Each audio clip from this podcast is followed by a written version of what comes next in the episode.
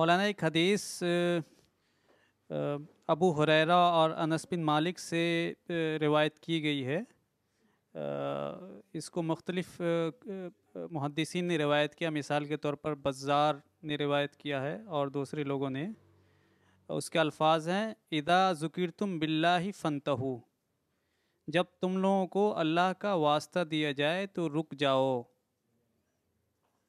اس کا مطلب کیا ہے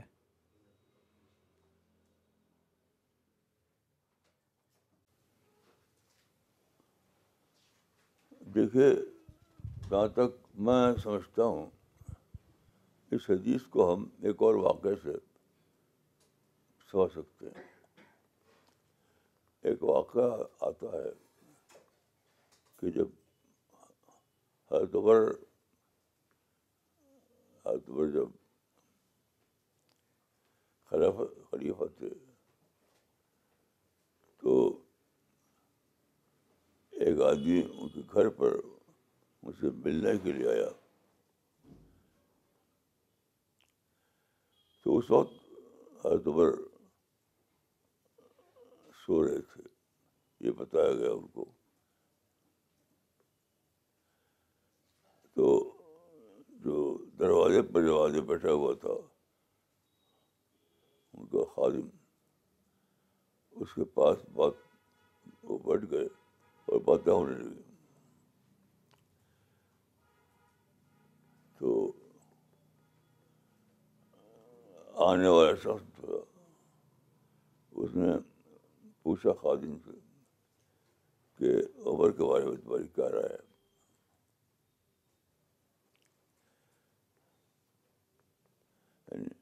خلیفہ کے بارے میں تمہاری کیا رہا ہے تو اس آدمی نے کہا کہ عمر بہت اچھے آدمی ہیں لیکن جب ان کو غصہ آتا ہے تو وہ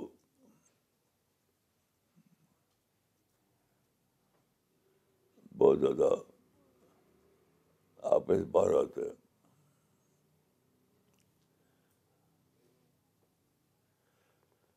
تو آنے والے نے کہا جو کہ یقین ہو سکتا ہے کہ ہی ہوں وہ کہ میں عمر کو جانتا ہوں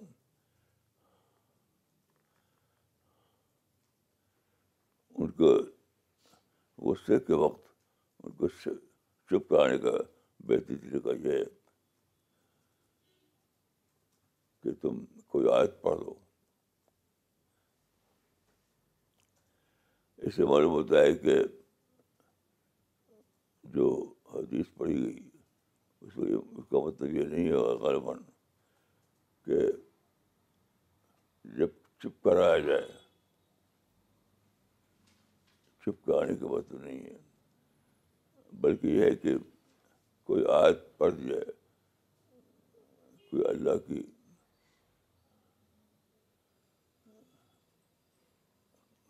قرآن کی کوئی پڑھ جائے تو وہ آدمی چپ ہو جائے گا یہ مطلب ہے غالب اس کا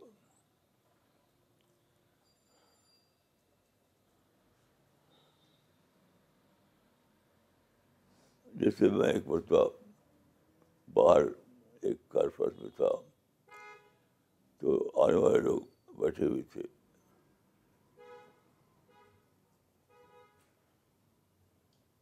آپس میں باتیں بھی کر رہے تھے تو آنے والا شخص ملک کا پرائم منسٹر تھا بہت جلال اور آدمی تھا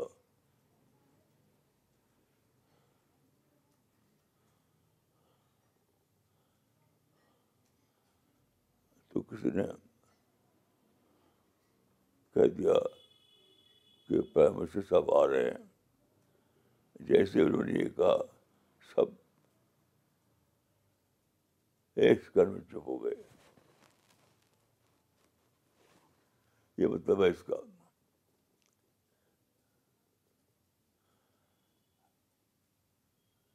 یعنی اس انسان کی حیبت جو بہت بڑی تھی تو ظاہر ہے کہ اللہ رب العالمین کی حیبت کرنی بڑی ہوگی تو جن لوگوں کو قرآن کا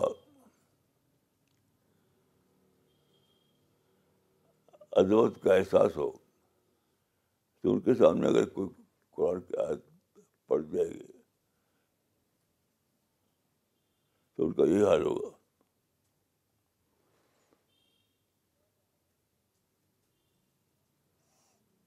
اس سے میں نے ایک اور بات نکالی ہے وہ یہ کہ جو لوگ قرآن کو مانتے ہیں جو لوگ اللہ کی کتاب کو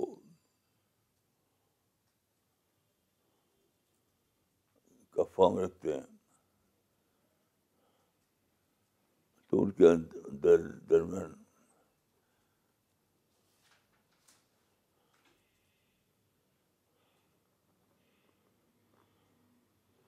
گفتگو کا انداز کیا ہوگا ایسے لوگوں کے درمیان گفتگو بہت ہی زیادہ سنجیدگی ہوگی آج کل بس دیکھتے ہیں کہ جب کوئی مجلس ہو تو ہر آدمی اپنی بات بولتا ہے کوئی چپ ہونا نہیں جانتا نہیں یعنی نہ دوسرے کی بات کو سننا جانتا ہے بس اپنی کار جانتا ہے وہ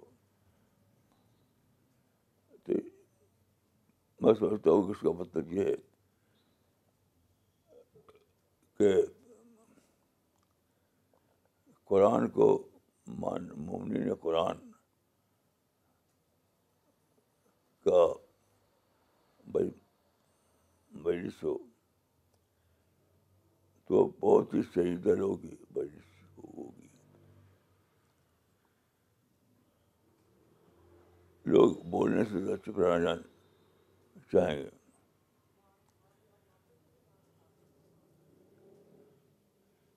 لوگ اپنی بات سنانے سے زیادہ دوسرے کی بات سننا چاہیں گے جب لوگ بولیں گے تو ایک ایک لفظ کو سوچ کر بولیں گے کہ ان سے ایسا ایسا لفظ نکل نہ جائے جو سچائی کے خلاف ہو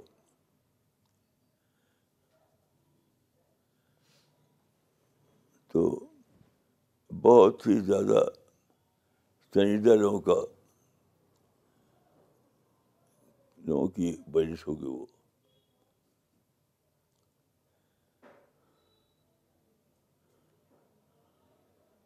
اور پھر یہ کہ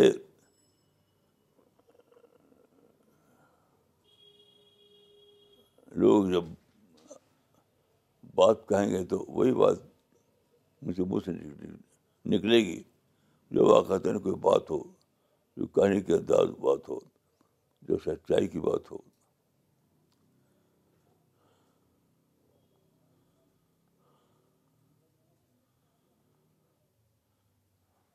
وہاں چیخنا چلانا نہیں ہوگا نعرے تکبیر اللہ اکبر یہ نہیں ہوگا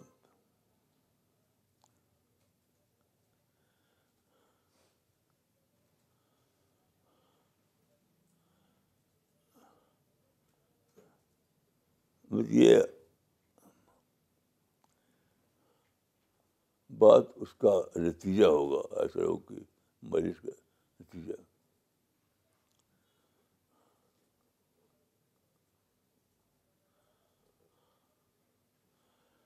چنانچہ ایک حدیث ہے صحابہ کے بارے میں کہ ایک شخص بتاتے ہیں کہ انہوں نے صحابہ کی مجلس کو دیکھا تو ان کو اصل لوگ اتنے سنجیدہ اتنے چپ چاپ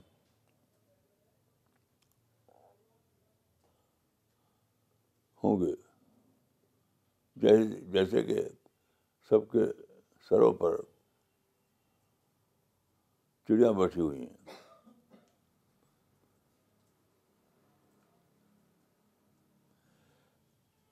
یہ تو سادہ مطلب جو میرے سمجھ آتا ہے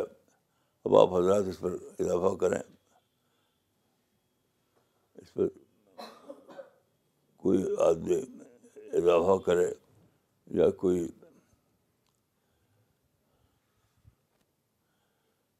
کی کوئی اور تشریح کرے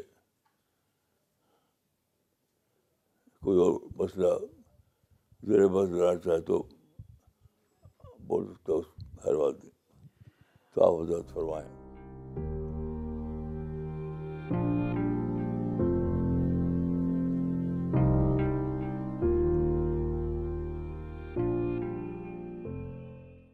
مولانا اس حدیث کا مطلب کہیں یہ تو نہیں ہے کہ جو آدمی ایمان رکھتا ہو وہ اپنے جذبات یا ایموشن کو قابو میں رکھنا سیکھے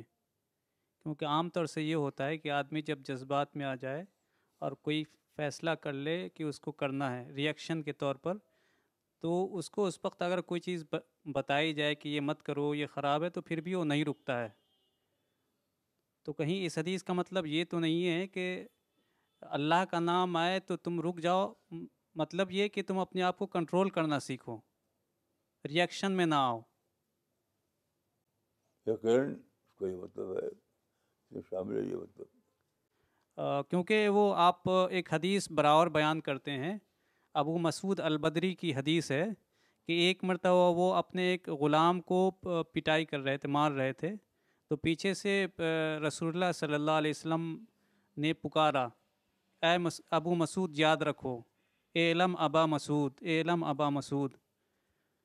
اللہ و اللہ ہی علیہ کمن کا اللہ الغلام یہ حدیث صحیح ہین میں بھی ہے مسند احمد میں بھی ہے کہ اللہ کی قسم اللہ تمہارے اوپر اس سے زیادہ قادر ہے جتنا تم اس غلام پر قادر ہو وہ کہتے ہیں کہ یہ سنتے ہی میرے ہاتھ سے وہ کوڑا جو جس سے مار رہے تھے وہ چھوٹ کر گر گیا اور اس نے کہا میں کبھی بھی غلام کو نہیں ماروں گا اور یہ آزاد ہے تو یہ تو اسی وقت ہو سکتا مولانا غصہ فوراً کیسے ٹھنڈا ہوگا اسی وقت ہو سکتا کہ آدمی اپنے جذبات کو قابو میں رکھنا سیکھے ہاں بس سے بالکل صحیح ہے کیونکہ میرے اور دوسرے شخص کے درمیان پہلے ایک بات ہو رہی ہے اب جب آیت پڑھ دی گئی تو خدا کا نام بیچ میں آ گیا تو آدمی اچانک آدمی کو چاہیے کہ وہ شاید چپ ہو جائے رک جائے اور سوچنے لگے کہ کہیں میں غلط تو نہیں کر رہا ہوں تو آپ نے سیکھا اور دوسرے اس میں ایک بات یہ بھی ہے کہ ایک شکل ایک شکل وہ ہے جب کہ صرف دو آدمی ہوں دو آدمی کے بیچ میں بات چل رہی ہو تو اس وقت آسان ہوتا ہے کہ نام خدا کا نام آ جائے تو آپ چپ ہو جائیں لیکن جب اجتماعی شکل ہو اجتماعی شکل بہت سے لوگ ہوں تو اس میں پریسٹیج کا سوال آ جاتا ہے تو پریسٹیج کا سوال جو آ جاتا ہے تو آدمی چپ نہیں جانتا اس کو تو اپنی بات ثابت کر رہا ہے تو دو آدمی کے درمیان بات چیت ہو تو اس میں یعنی اس حدیث پہ عمل کرنا ریلیٹیولی آسان ہے لیکن جب کئی لوگوں کا مجمع ہو تو اس وقت اس میں عمل کرنا زیادہ مشکل ہوتا ہے تو جو آدمی مجمع میں چپ ہو جائے تو وہ اس کو آنے کہ وہ بہت اللہ سے ڈرنے والا ہے اور اس کا صاف بھی زیادہ ہے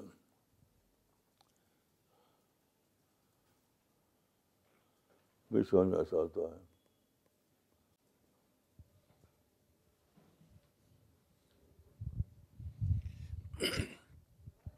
السلام علیکم میں کلیم اللہ کشمیر سے قرآن شریف کے بارے میں عرض کی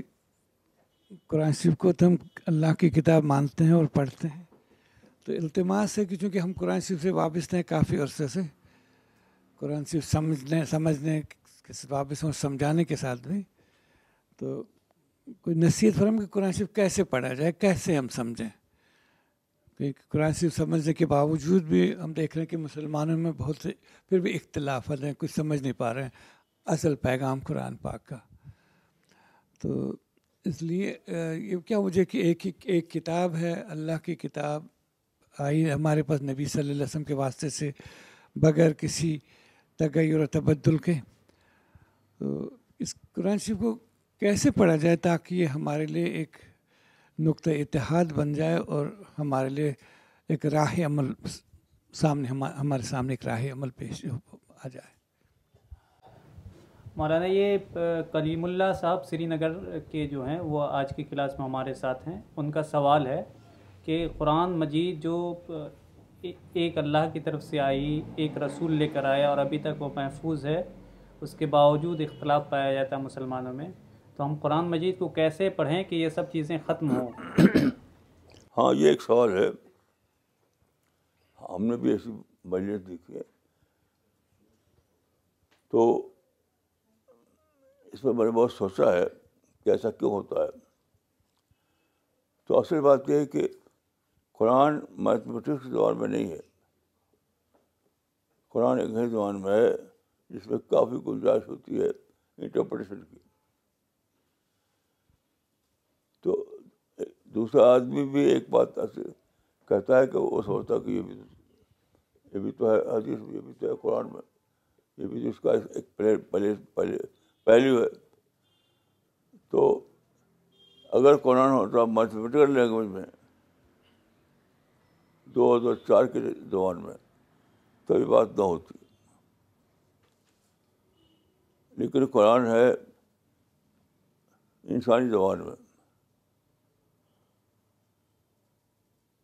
تو چونکہ غیر میتھمیٹیکل زبان میں کی بہت گنجائش ہوتی ہے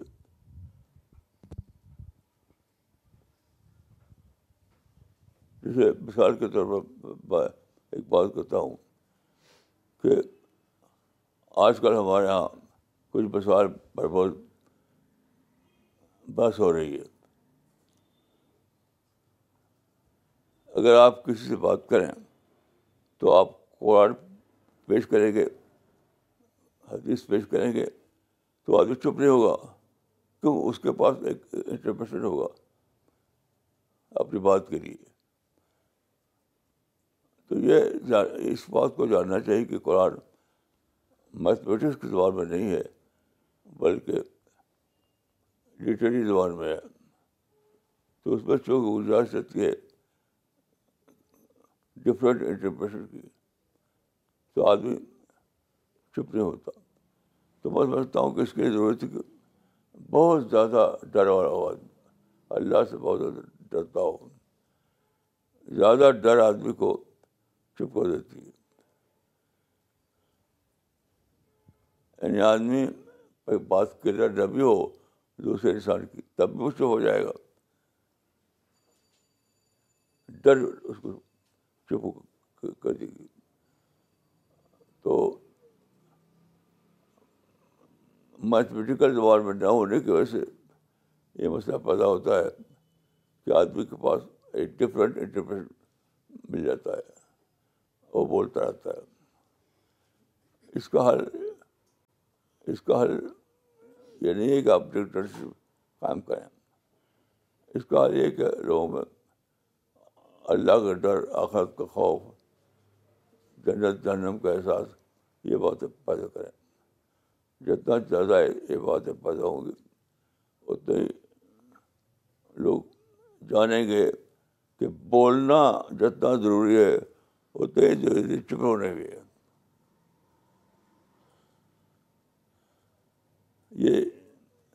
یہ میں نے جانا ہے کہ جو زیادہ ڈر والا آدمی ہو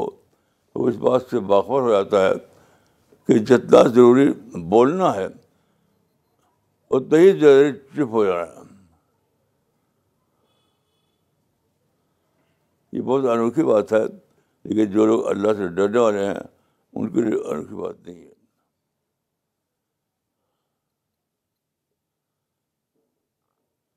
میں اکثر بڑی بڑی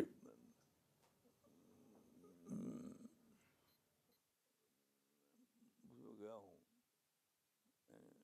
سیمینار وغیرہ میں تو میں اکثر چپ رہتا ہوں صرف سنتا ہوں بولنا بہت کرتا ہوں تو ایک بار ایک ساتھ جانتے تھے تو انہوں نے کہا کہ آپ آپ بولیے کچھ آپ چپ میں نے کہا کہ I am trying to be a good listener I am trying to be a good listener میں سمجھتا ہوں کہ سننا بھی ایک ایک چیز ہے لوگ بولنے ہی کوئی چیز سوچتے ہیں لیکن جب آدمی کو بہت زیادہ جنت و جنت کا احساس ہو جائے تو وہ سننے کو بھی سب سمجھے گا کہ یہ بھی ایک چیز ہے یہ بھی ایک ویلیوبل چیز ہے جو لوگ صرف یعنی اللہ کو ایک اس گنتی معنی میں جانتا ہوں کہ خدا ایک ہے خدا دو نہیں ہے وہ اس رات کو سمجھ نہیں سکتے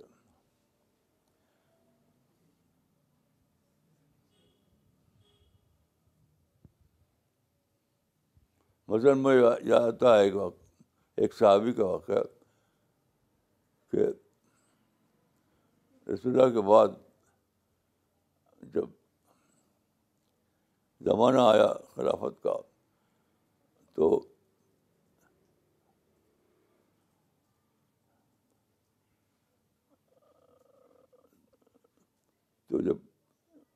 انہوں نے کہا کہ پہلے یہ ہوتا تھا کہ پہلے یہ ہوتا تھا کہ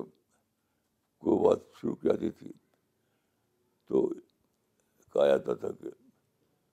آپ رائے دیجیے تو جو زیادہ سینئر صاحب ہوتا تھا وہ رائے دیتا تھا لیکن جب تعداد بڑھی تو ہر آدمی لگا بولنے تو پھر وہ وہ ماحول ختم ہو گیا کہ پہلے زمانے میں صرف ابو بولتے تھے دوسرے زمانے میں صرف عمر بولتے تھے تیسرے زمانے میں کئی کئی لوگ بولنے لگے تو خوف خدا جب ہوگا تقوا جب ہوگا تبھی یہ بات ہو سکتی کہ لوگ بولیں کم اور سوچیں زیادہ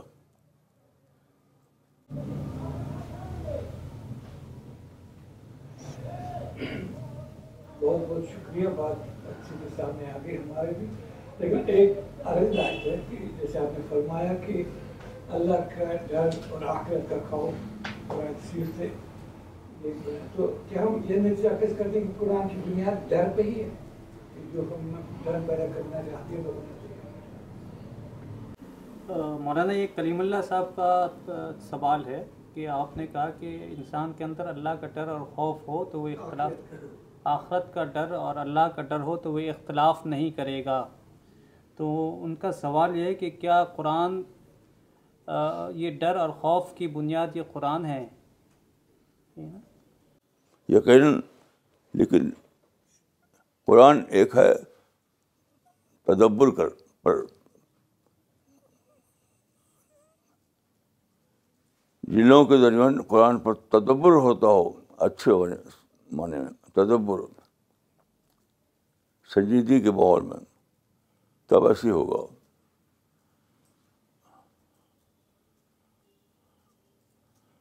جب تدبر سینس میں نہ ہو تب ہر آدمی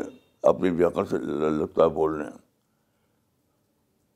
اور جب تدبر تقوق کے ساتھ ہو تو آدمی سوچتا ہے کہ میں صحیح کہہ رہا ہوں یہ غلط کر رہا ہوں وہ سوچتا زیادہ ہے بولتا کم ہے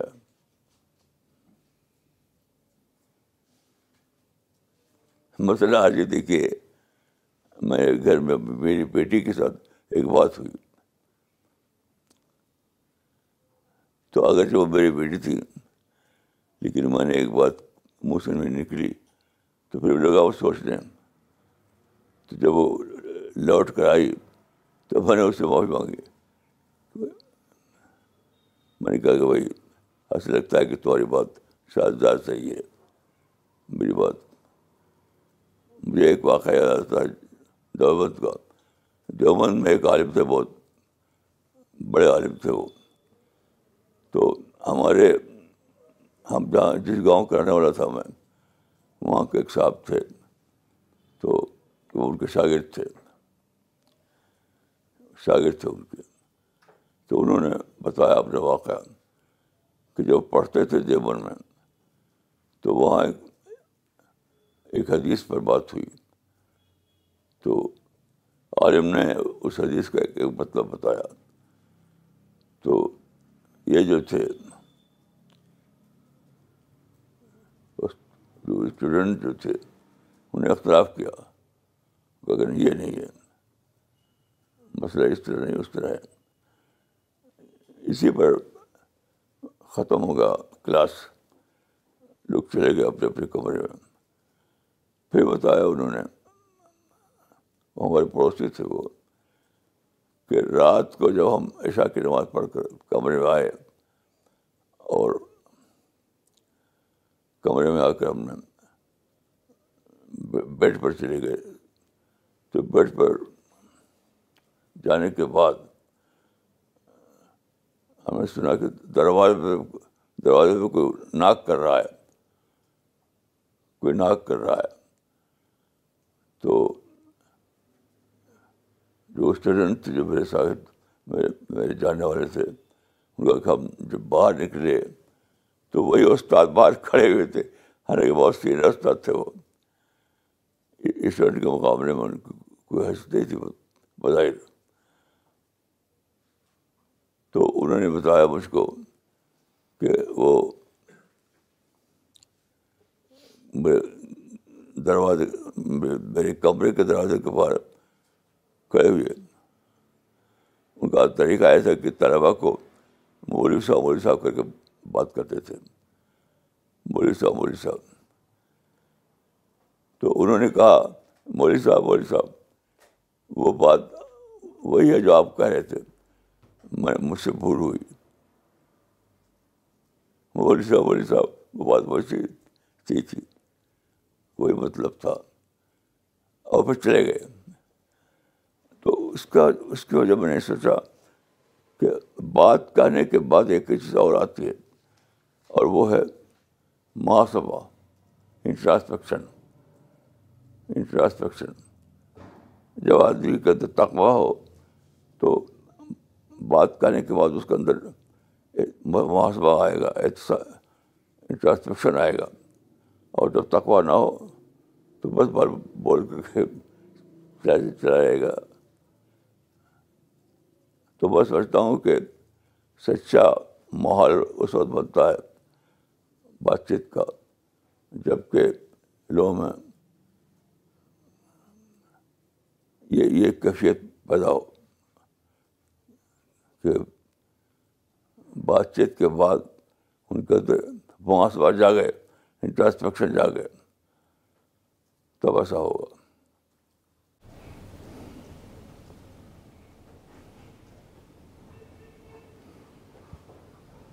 میں نے یہ دیکھا کہ جو سیکولر ورلڈ ہے یا اکیڈمک ورلڈ ہے اس میں تو بہت اچھے طریقے سے ڈسکشنس ہوتے ہیں بالکل الگ الگ رائے ہوتی ہے کوئی برا نہیں مانتا بلکہ وہ الگ رائے کو اس کو ویلکم کیا جاتا ہے لیکن جب ریلیجیس ورلڈ میں آتے ہیں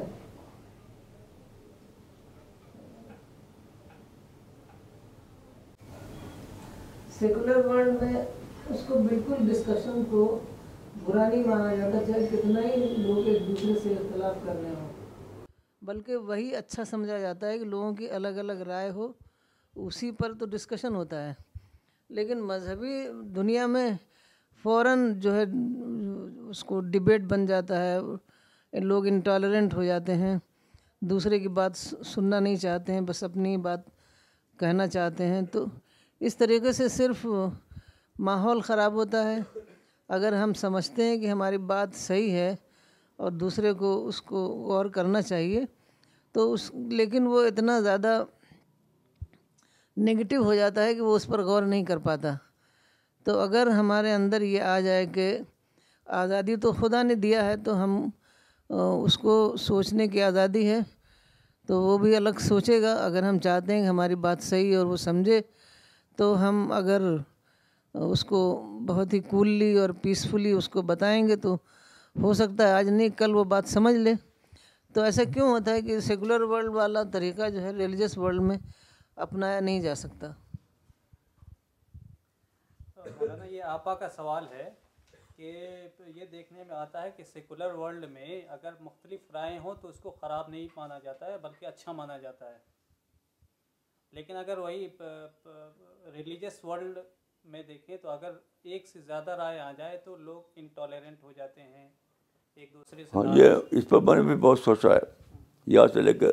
امریکہ تک میں نے اس پر غور کیا ہے تو میں نے اس چیز ڈسکور کی یہاں دیکھیے پانی ہے ایک چیز میں نے ڈسکور کی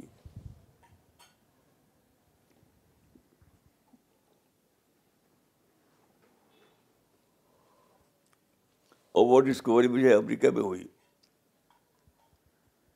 میں نے پوچھا ایک امریکہ میں ایک سینئر پروفیسر سے کہ مغرب کی ترقی کا راز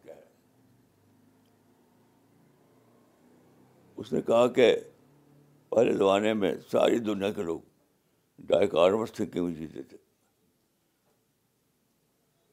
اس سچائی کو صرف دو میں بانٹنا غلط صحیح حرام حلال یہ بدا ہوتا تھا تو جب آدمی سمجھتا تھا کہ میں صحیح بات بول رہا ہوں تو لڑتا تھا وہ یہاں تک کہ وہ قتل بھی ہوتا تھا تو صحیح غلط میں بانٹنا حرام حلال میں بانٹنا یہ ہے ڈائکار تھنکنگ مسلمانوں میں آپ دیکھیے کہ عباسی دور میں منومیہ کے دور میں ہر زبان میں لڑائی ہوتی رہی اس کی وجہ تھی کہ لوگ جیتے تھے جیتے تھے ڈائکارمس تھنکنگ میں یا تو حرام یا حلال ان کا کہنا تھا کہ الحق لا تعدد لیکن یورپ میں میں سمجھتا ہوں کہ بہت بڑی چیز ان کا ایک کارنامہ ہے تو انہوں نے ایک ایک نیا ٹرم ایجاد کیا نیا ٹرم میں اس کی کمال کیا انہوں نے وہ یہ ہے کہ وہ ڈفرینٹ ہم ہم ایک ہی لفظ آتے ہیں ڈفرینٹ انہوں نے کیا کیا کیسا تھا dissent D I double S E N T سارے لوگوں کو صرف ڈفرینٹ غلط پتہ تھا لیکن انہوں نے نیا لفظ ایجاد کیا dissent D I double S E N T تو ڈسینٹ ایک نیوٹرل ورڈ ہے ڈفرینس نیوٹرل ورڈ نہیں ہے ڈسینٹ نیوٹرل نیوٹرل ورڈ ہے یعنی یعنی مجھے آپ سے اختلاف ہو تو میں یہ بھی یہ نہیں سمجھے کہ بس میری بات صحیح آپ کی غلط ہے ہو سکتا ہے کہ آپ کی صحیح اس لیے آج کا انسان جب بولتا ہے ایک رائے دے دے گا وہ تو یہ کہے گا کہ اپنی بات کہتے یہ بھی کہہ دے گا کہ میں بھی آئی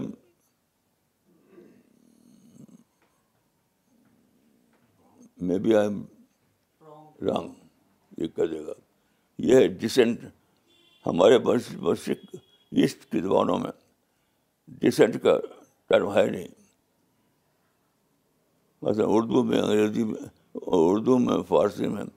عربی میں ڈسینٹ کا لفظ نہیں ہے نیوٹرل ٹرم تو یہ D I double S E N T کا جو ٹرم ہے جو مغرب میں شاید کہیں آیا ہو لیکن یہ بہت بڑا کا نام اور کا ہے کہ جب سے یہ لفظ آیا ہے تب سے تشدد ختم ہو گیا رائے پر تشدد رائے پر تشدد ختم ہو گیا تو میں جو پڑھتا تھا اپنے مدرسے میں تو وہاں ہمارے ایک ساتھی ہوتے تھے انور اعظمی تو انور اعظمی نے کہتے تھے کہ سب سے بڑی قربانی رائے کی قربانی ہے تو انہوں نے آدھی بات جانی تھی یعنی آدمی کرایہ ہونے کے بہت تشدد نہ ہو لیکن امریکہ کے پروفیسر بن جانا ایک ایک اور بات کہ وہ اپنی رائے کو مانتے ہوئے وہ سمجھے کہ دوسری کی رائے بھی صحیح ہو سکتی ہے تو ڈفرینس کا جو لفظ دریافت کیا dissent D I double S N T اس کا کرنا ہوا یہ اور یہ مسلمان ایسا نہیں کر سکے مسلمان ڈفرینس اور ڈسنٹ کا ٹرم استعمال نہیں کر سکے وہ بس ڈفرینس کو جانتے جانتے تھے اللہ قرآن اللہ کو اللہ قرآہ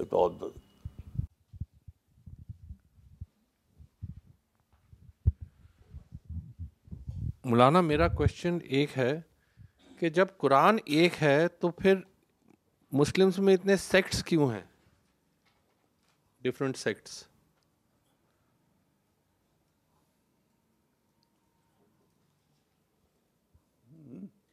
نودیپ صاحب کا سوال ہے کہ جب قرآن ایک ہے تو مسلمانوں میں اتنے زیادہ فرقے کیوں ہیں اس کو نے کہہ دیا کہ ایک ہے پھر بھی اس میں ڈفرینٹ انٹرپریشن کی زبان گنجائش ہے تو قرآن میتھمیٹیکل لینگویج میں نہیں ہے سائنس میتھمیٹیکل سائنس میں میتھمیٹیکل لینگویج ہوتی ہے لیکن وہاں ایک ہی میں چلتی ہے دو نہیں تو قرآن چونکہ میتھمیٹیکل لینگویج میں نہیں ہے اس میں انٹرویشن کی گنجائش باقی رہتی ہے اس اسی سے اختلاف ہوتا ہے تو یورپ نے اس کا حال یہ نکالا کہ ڈائکورٹ ڈرائیو کا روز ختم کر دیا نیوٹرل تھنگ لائے وہ اور کہ ایک ٹرم بنا ہے D G I double S E N T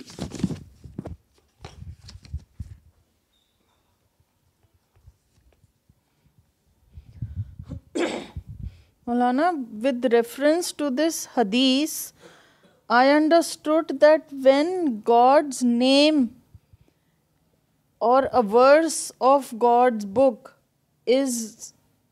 recited, then you should immediately think of God, and that makes you keep quiet because then you start thinking.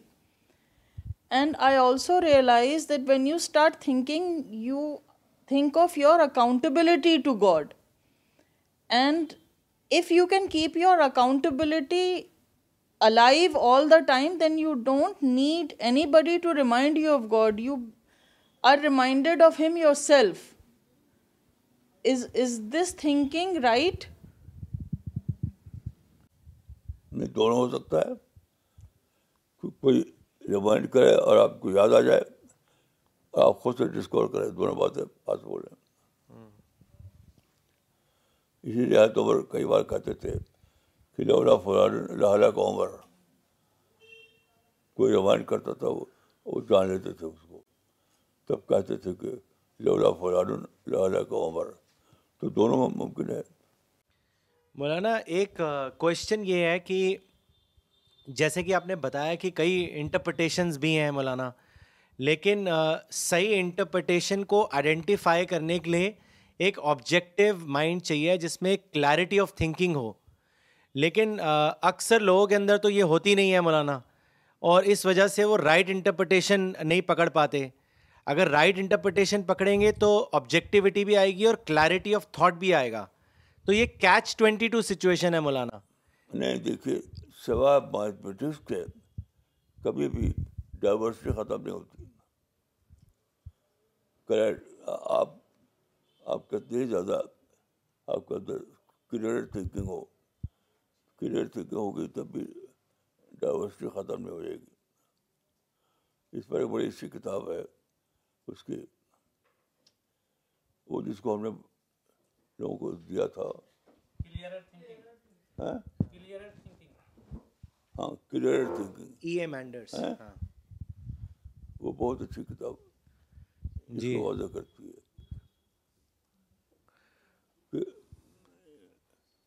Right thinking اور clear thinking ایک ایک نہیں ہے دونوں تو مولانا کوئی ایک آسان طریقہ ہے انسان کو رائٹ انٹرپریٹیشن کو آئیڈینٹیفائی کرنے کے لیے نہیں سیلف ڈسکوری سیلف ڈسکوری کے وہ سوا کچھ نہیں ہے جی مولانا ایک کامنٹ بھیجا ہے مس کوسر اظہار نے نیو جرسی سے انہوں نے لکھا ہے دس حدیث indicates for all those who have done discovery of Quran and the Quran is instilled in their mind and they have develop they personality after pondering reflecting and deep reading of Quran and also applied Quran in their daily lives مولانا یہ ہادیہ ہنا کا سوال سوال ہے ہادیہ ہنا بندہ اپنی life میں صبر کس لیے کرے ایک انسان اپنی لائف میں کس لیے صبر کرے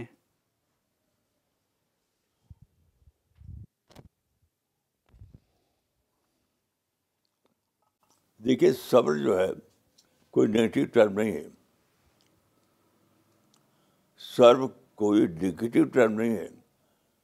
وہ اعلیٰ اعلیٰ تھنکنگ کا ایک اسٹیج ہے اگر جب اعلیٰ تھنکنگ ٹرائی کرنا بہت گہری سوچ کرنا چاہیں تو آپ کو صبر کرنا پڑے گا صبر کا نہیں کہ ڈنڈا مارے تو صبر کریں نہیں نہیں یہ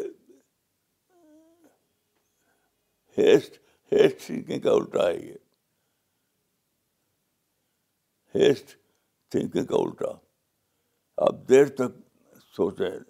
بہت زیادہ اسکوٹری کریں بہت زیادہ ڈیپ تھنکنگ میں جائیں ایک مرتاب ایک صاحب سے بات کر رہا تھا ایک ایک بڑے تاجر تھے یہ بمبئی کا واقعہ ہے تو ان سے میں نے کچھ بات کہی تو انہوں نے کہا کہ آپ اتنے اتنے ڈیپ میں کیوں جاتے ہو آپ اتنے ڈیپ پہ کیوں جاتے ہو تو میں نے کہا بریکاٹ کہ اگر معاملہ ہو انکم ٹیکس کا تو آپ ڈپ جائیں گے لیکن سچائی کا معاملہ ہو تو آپ ڈپ میں جاتے تو دیکھیے یہ ڈیپ تھنکنگ مورل تھنکنگ معاملہ ہے یہ جو آپ سنجیدہ ہوتے آپ کو دہلی پیدا ہوگا تو چونکہ چونکہ انکم ٹیکس کے معاملے میں آپ سنجیدہ ہوتے ہیں تو آپ ڈیپ جاتے ہیں نہیں تو طور پر لیتے ہیں مولانا ایک سوال ہے شجاعت علی صاحب کا لندن سے برائے ثواب تلاوت کی تاریخ کیا ہے اور یہ مسلمانوں میں کیوں اور کیسے رواج پا گئی پھر پڑھیں برائے ثواب تلاوت کی تاریخ کیا ہے ہاں دیکھیے میں آپ کو ایک مثال دیتا ہوں ایک مرتبہ میں ایک صاحب کے ساتھ سفر کر رہا تھا غالباً میں دلی سے جا رہا تھا علی گڑھ غالباً دلی سے علی گڑھ تو میں نے دیکھا کہ وہ اپنی جیب میں اندر ایک چھوٹی سی بکلیٹ رکھے رہتے تھے تو جہاں بس رکتی تھی تو وہ بک لیٹ نکالتے تھے وہ پڑھتے تھے اس کو پھر جب بس چلتی تھی تو پھر رکھ دیتے تھے تو میں نے ان سے پوچھا کہ بھی یہ کیا ہے جو آپ سے راستے میں چلتے چلتے پڑھتے تھے ان کو یہ قرآن ہے تو پھر بات تھوڑی رہی تو انہوں نے کہا کہ میں چودہ سال سے ایسے کر رہا ہوں کہ سفر میں ہوتا ہوں تب بھی قرآن پڑھتا رہتا ہوں میرے پاس اس کا پاکٹ سائز کا قرآن ہے چھپا ہوا تو وہ وہ غالباً گریجویٹ تھے وہ غالباً یادو یاد ہے مجھے تو میں نے ان سے پوچھا کہ چودہ سال سے آپ قرآن پڑھ رہے ہیں تو آپ یہ بتائیے کہ قرآن کا جس کیا ہے جس خلاصہ تو انہوں نے کہا کہ ہم نے تو کبھی سوچا نہیں بھری گا قرآن پڑھتے ہیں تو جس کیا ہے اس کا یہ نہیں سوچا کبھی ہم نے تو کس نے پڑھتے ہیں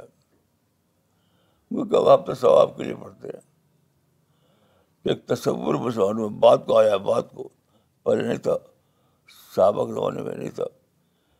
کہ قرآن پڑھو تو ثواب ملے گا قرآن پڑھو تو ملے گا ایک ایک مسٹیریس ورڈ ہے ثواب ایک مسٹیریس ورڈ ہے تو وہ آ گیا کہ ایک ایک بار پڑھو پڑھو اتنا دو بار اتنا ثواب یہ آیا ہے بعد کے زمانے میں یعنی صحابہ کے بعد زمانہ آیا اس میں تو یہ طرف ایجاد ہوا کہ سمجھ میں آئے نہ آئے لیکن ثواب اللہ بھائی کا لکھ جاتا یہ تو دور زوال کی بات ہے دور زوال کی بات ہے یہ ہمیشہ آتی ہے یہ یہودی آئی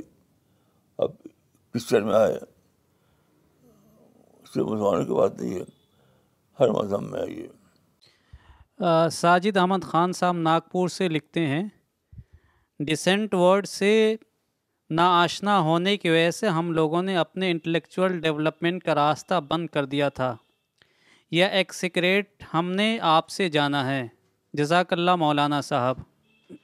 ماشاء اللہ مولانا یہ ایک مسعود الحسن شاہ ہیں ہماری زندگی کا مقصد کیا ہے ایک سینٹنس میں کیا ہو سکتا ہے ہماری زندگی کا مقصد کیا ہے ایک لائن میں کیا ہو سکتا ہے ایک جملے میں بھائی میں نے زیادہ سمجھا ہے وہ تو یہ ہے کہ سیلف ڈسکورڈ گاٹھ پر کھڑا ہونا یعنی آپ چونکہ مجھ پر یہ مرحلہ گزرا اس لیے میں جان جانتا ہوں اس کو چونکہ میں جب چھوٹا تھا شاید میں ٹین ایج میں تھا ٹین ایج میں تو آدم گڑھ میں مجھے یاد ہے وہ جگہ کہ پیدائش سے لوگ بہت کم بولتا تھا میرے باپ مر گئے تھے میں یتیم ہو گیا تو میں اس کو کہتے ہیں نیوٹن کے لیے وول گیدرر وول گیدرر تو میں ایک وول گیدرر بوائے تھا اسی میں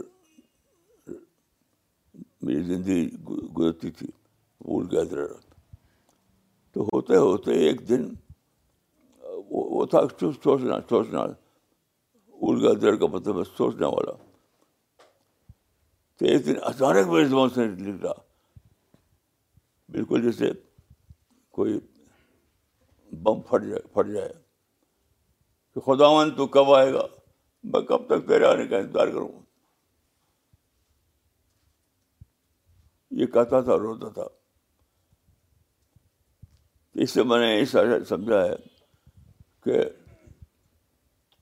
جو جو سوال آپ فرما رہے ہیں وہ نام ہے یعنی سیلف ڈسکور ٹروتھ پر کھڑا ہونا سیلف ڈسکور ٹروتھ پر کھڑا ہونا اور میں اللہ کے فرض سے اسی پہ کھڑا ہوا ہوں اس کے بعد جو چلا میرے زندگی پراسس پروسیس آف تدبر آف تدبر تو میں سیلف ڈسکور ٹروتھ پر کھڑا ہوا قرآن کو میں نے خود ڈسکور کیا اللہ رب العالمین کو میں نے خود ڈسکور کیا رسول کو میں نے خود ڈسکور کیا اور چونکہ ڈسکوری میں ایک ایک ایلیمنٹ آف ڈاؤٹ باقی رہتا ہے خود قرآن میں ایلیمنٹ ڈاؤٹ ہے بولا علیہم ما سون تو ایلیمنٹ آف ڈاؤٹ جو ہے اس نے مجھ کو کنٹینوسلی ڈال دیا غور فکر میں غور فکر تدبر میں تو تدبر اس لیے آتا ہے کہ ایلیمنٹ آف ڈاؤٹ ختم نہیں ہوتا مولانا ایک کامنٹ پڑھنا چاہیں گے یہ طارق علی صاحب نے بھیجا ہے فلوریڈا سے انہوں نے لکھا ہے please convey to Maulana I truly appreciate his contributions to the understanding of God's message most of all he has invited Muslims attention to the discovery of God rather than following a religious tradition ٹھیک ٹھیک بات ہے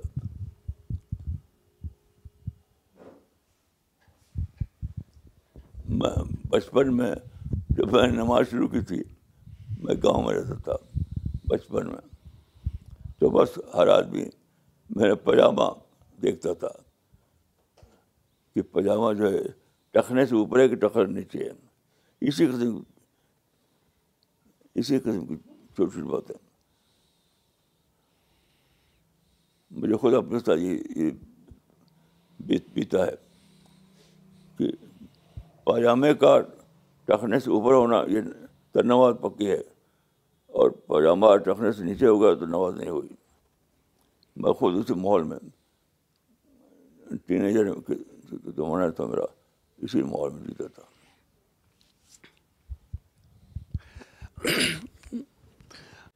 جو آپ نے فرمایا ہے کہ جو کسی نے پوچھا تھا سوال انسان کی ہماری زندگی کا مقصد ایک سینٹینس میں مجھے اس پہ یاد آ گیا بچپن میں آپ کا کتاب جو پڑھا تھا بچپن میں میرے خیال میں اس کا ٹائٹل ہی سوال کا جواب جو آپ نے دیا کہ انسان اپنے آپ کو پہچان تو جس نے اسلام کا جیسے آپ نے انسان کی زندگی وہاں اپنے آپ کو پہچاننا آپ نے تو جس نے آپ نے آپ کو پہچانا اس نے اللہ کو پہچانا اور جو آپ نے اب زندگی کا مقصد جان لیا اس کو زندگی کا مقصد آخرت بھی سمجھ آئے گی بات تو یہی زندگی کا مقصد تو یہ مولانا آپ کا آپ کا ہی جواب میں آپ کی خدمت میں پیش کر رہا ہوں کہ انسان اپنے آپ کو پہچان تو اپنے آپ کو پہچاننے کا معنی ہے کہ خالق کے مقابلے میں مخلوق کو پہچاننا دیکھیے یہ تدبر کا جو تدبر کا جو کلچر ہے وہ ہمیشہ جاری رہتا ہے کبھی نان اسٹاپ پروسیس ہے یہ تدبر کا کلچر نان اسٹاپ پروسیس ہے کوئی یہ سمجھے کہ تدبر کا کوئی کلمنیشن ہو جاتا ہو جاتا ہے تو وہ غلط سوچتا ہے وہ یہ تو ایور گرین سوچتا ہے ترقی سوچتا ہے پھر ترقی پھر اللہ کو پاتا رہتا ہے اللہ کو پانا ایک ایک ایک ساری عمر چلتا رہتا ہے ایک پروسیس اللہ کو پانے کا اسی میں روح کو زندگی ملتی ہے روح کو زندگی ملتی ہے وہ نودیپ صاحب نے جو سیکٹ کی بات کری تھی تو اسی پہ میں تھوڑا سا یہ بتانا چاہوں گی کہ اب دیکھیے آج کل سیکٹ کیوں نہیں پیدا ہو رہے ہیں کیونکہ وہ زمانہ جو ہے تو پولیٹیکل امپائر کا زمانہ تھا تو مختلف گروپس اٹھتے اور اور اپنے کو اہمیت بتانے کے لیے اپنی تو چونکہ وہ زمانہ سب لوگ ریلیجس ہوتے تھے تو بتا بتانے کے لیے کہ ہم قرآن و حدیث پر کھڑے ہوئے ہیں تو کچھ آیتوں کو لے کر کے وہ غلو کر کے اس کی انٹرپریٹ کرتے تھے جیسے خلافت اب خلافت اگر ہے تو پھر سب کے لیے ہے خالی رولر کے لیے تھوڑی ہے وہ سم خلافت کے معنی بتائے گئے با اقتدار کریچر تو پھر با اقتدار سے انہوں نے نکالا کہ چونکہ رولر جو ہے اس کو اقتدار ہوتا ہے تو وہی خلیفہ ہے تو اس طریقے سے وہ مذہبی باتوں کو لے کر کے وہ اپنی اہمیت عوام کو بتاتے تھے اب سیکولر ڈیموکریسی کے زمانے میں یہ مسئلہ ختم ہو گیا مطلب پولیٹیکل اوریجن اس میں زیادہ ہے تو وہ ختم ہو گیا تو اب اب سیکٹس بھی نہیں پیدا ہوتے وہ ایک پہلو ایک ایک آسپیکٹ ہے اصل بات وہ نہیں ہے اصل بات یہ کہ ڈسینٹ کا کانسیپٹ نہیں ہے تھا ہاں۔ سارے فق سارے فق میں یہ مسئلہ ہے ہاں تو امام ابو حنیفہ نے کہا تھا کہ اللہ کو ایسی اتنی پیسے اتنی پیسے وہ پولیٹیکل نہیں تھے وہ وہ فقی پیسے تھے نہیں یہ میں سمجھتا ہوں کہ اس میں نے بہت سوچا ہے کہ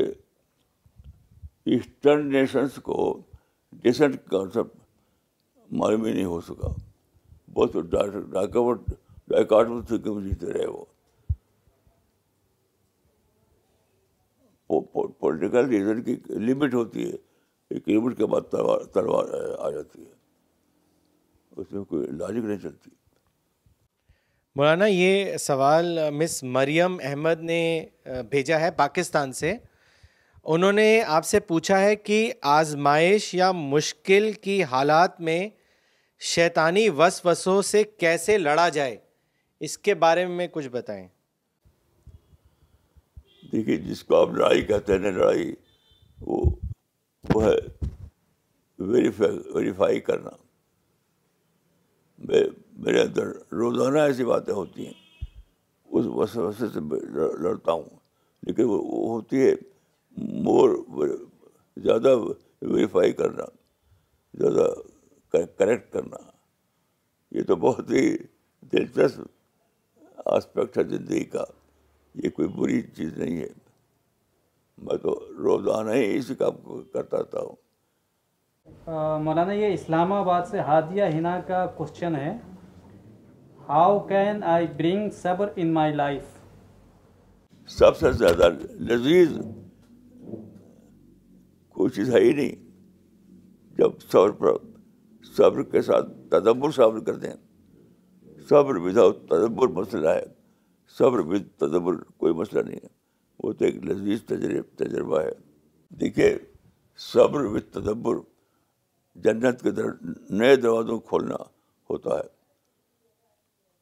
مثلاً دیکھیے حدیث آتا ہے کہ رسول اللہ نے فرمایا یعنی کسی شخص کو اس کا عمل جنت میں نہیں لے جائے گا اللہ کی عنایت لے جائے گی یہ تو بہت ہی لذیذ ایک تجربے کی بات کہی گئی ہے وہ یہ ہے کہ جب یہ سمجھیں کہ جنت میرے عمل میں ملے گی تو حد آ جاتی ہے اس کی حد لیکن یہ جب سمجھے کہ جنت میرے عمل نہیں ملے گی تو آپ ایک ان اینڈنگ سفر کرنے لگتے ہیں اللہ کی دریافت کا اللہ کی کے بارے میں ڈیپ تھنکنگ کا یہ سب تو بہت ہی گہری باتیں ہیں